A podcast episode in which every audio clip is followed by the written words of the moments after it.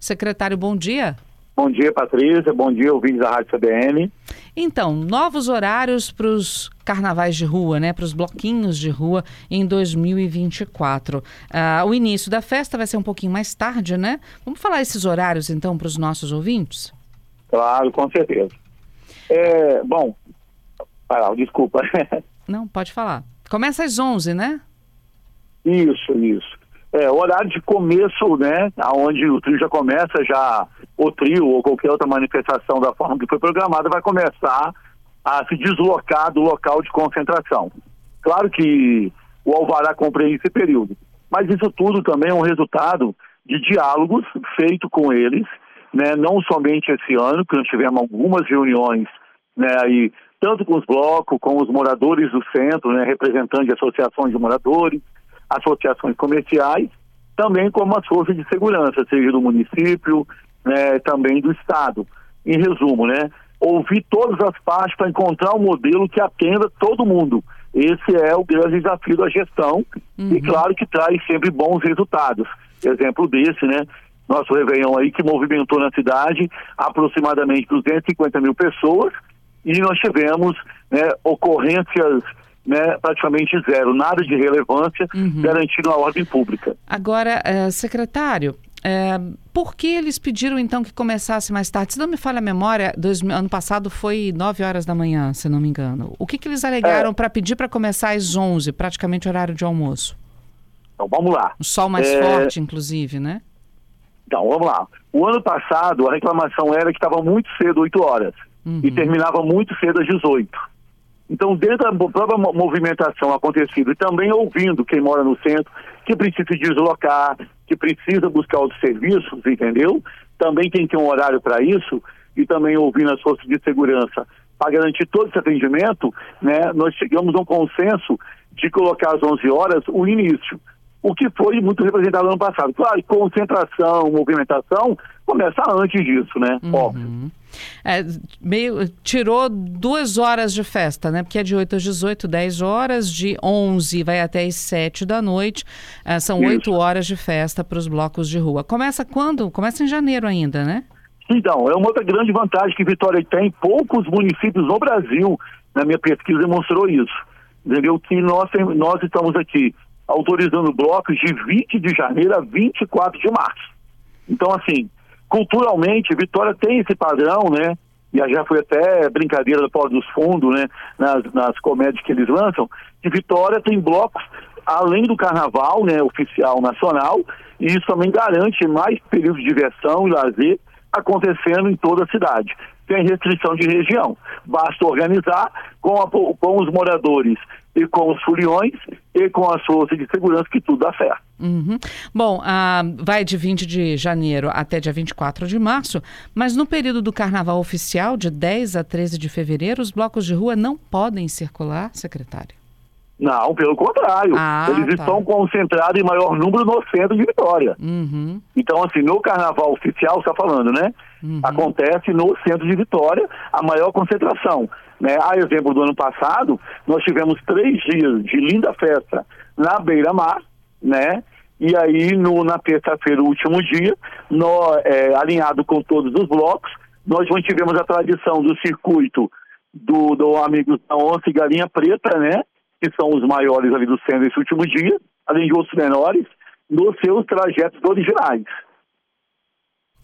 É, então, fora da região do centro, mas no centro eles podem circular, eles podem Sim. do mesmo jeito, né? Uhum. Claro, tem que seguir, né, protocolar o pedido, para gente garantir uma organização, inclusive nós até encaminhamos essa semana para o blocão, que, eles, que, que é a, a união de todos os blocos do centro, que eles até proponham, né, nesse período de 10 a 13, é, a ordem dos blocos, entendeu? Os horários que cada um quer desfilar, garantindo que não tenha nem conflito, né? Na hora que a comissão for avaliar, já está proposto. Então, mais uma, nós estamos dando mais uma possibilidade de diálogo, né? Sempre com eles, para poder garantir isso. Bom, diminuiu o número de horas por dia de desfile de bloco, mas aumentou né, os dias de 20 de janeiro a 24 de março. Uh, e as pessoas podem fazer inscrição para os seus blocos já a partir de quanto? Quantos blocos poderão circular em cada dia? Então, é, é, fora do período do Carnaval 10 a 13, nós organizamos, né, pelo decreto, que pode ter dois blocos circulando ao mesmo tempo uhum. né, na cidade. não tem restrição de região da cidade, a gente só precisa organizar para garantir o direito de ir das pessoas, né? Que a gente não pode, como teve uma experiência em 2020, quando no centro travou todo o centro, as pessoas tinham que passar pela Feira Finderense, gerando muito transtorno para as pessoas. E aí já pode protocolar, já temos pessoas protocolando, já temos uhum. blocos protocolando. E aí o prazo tem que ser pelo menos 15 dias antes. 15 dias antes. Entendi. Aí do, da intenção de realização. Claro, se conflitar muito bloco mesmo por mesmo período de dia, vai ter preferência quem protocolou primeiro. Uhum. Bom, mas são dois blocos por dia em regiões diferentes, né? Podem ter dois no centro, dois na, em Jardim da Penha, dois em Jardim Camburi, é isso? É, aí, uhum. não, dois no total, no ao total? mesmo tempo. É, sabe, sabe quantos então, um, blocos já ano passado? Um no centro e um em Jardim Camburi, é isso? É, por exemplo, isso, fora do carnaval oficial, sim. O ano passado nós tivemos é, um número aproximado de 30 blocos desfilando em Vitória. Então, nesse período é tranquilo. Uhum. Não teve dificuldade de organizar, entendeu? Uhum. Na hora da inscrição, o que, que o, o responsável pelo bloco precisa entregar para a prefeitura para ter autorização? Lá no decreto tem um passo a passo tranquilo, tem certinho os formulários, entendeu? Tem os formulários.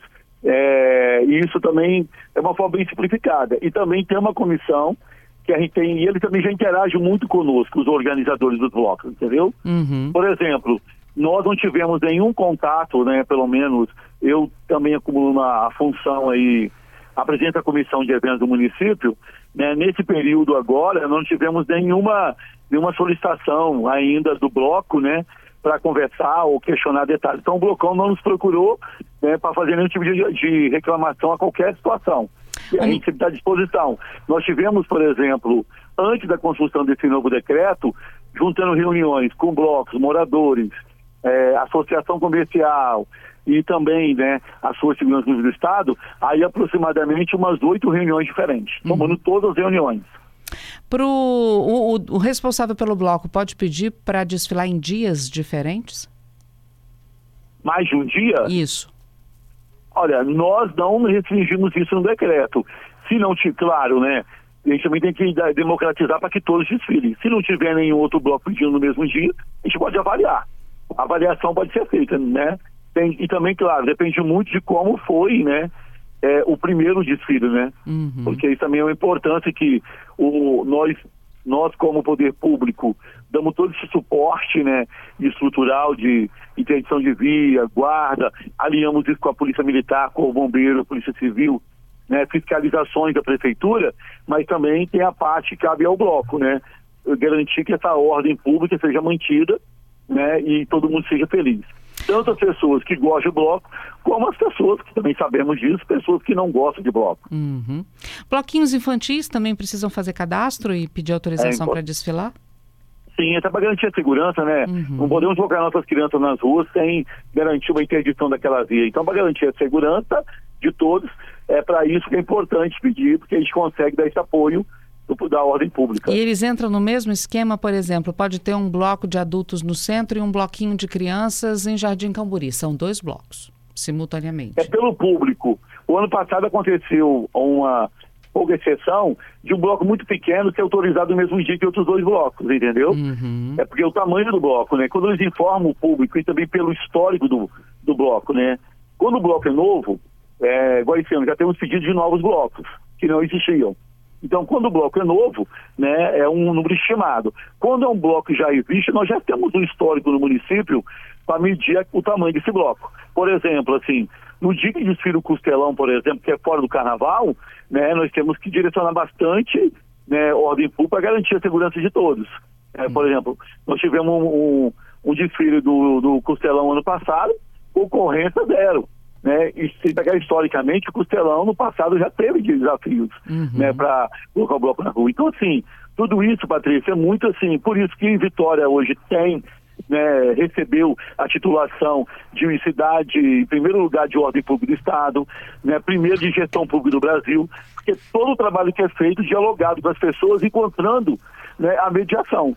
porque tem o folião, tem o morador e tem os responsáveis pela segurança pública, que depois serão cobrados por todos se não garantir o mínimo disso. Ok. Secretário, agradeço e responder as perguntas aqui dos nossos ouvintes, tirar dúvidas sobre os horários Estamos dos blocos. Estamos à disposição, sempre. Tá bom? Muito obrigada, viu? Sucesso para vocês. Ótimo. Um abraço. Um abraço.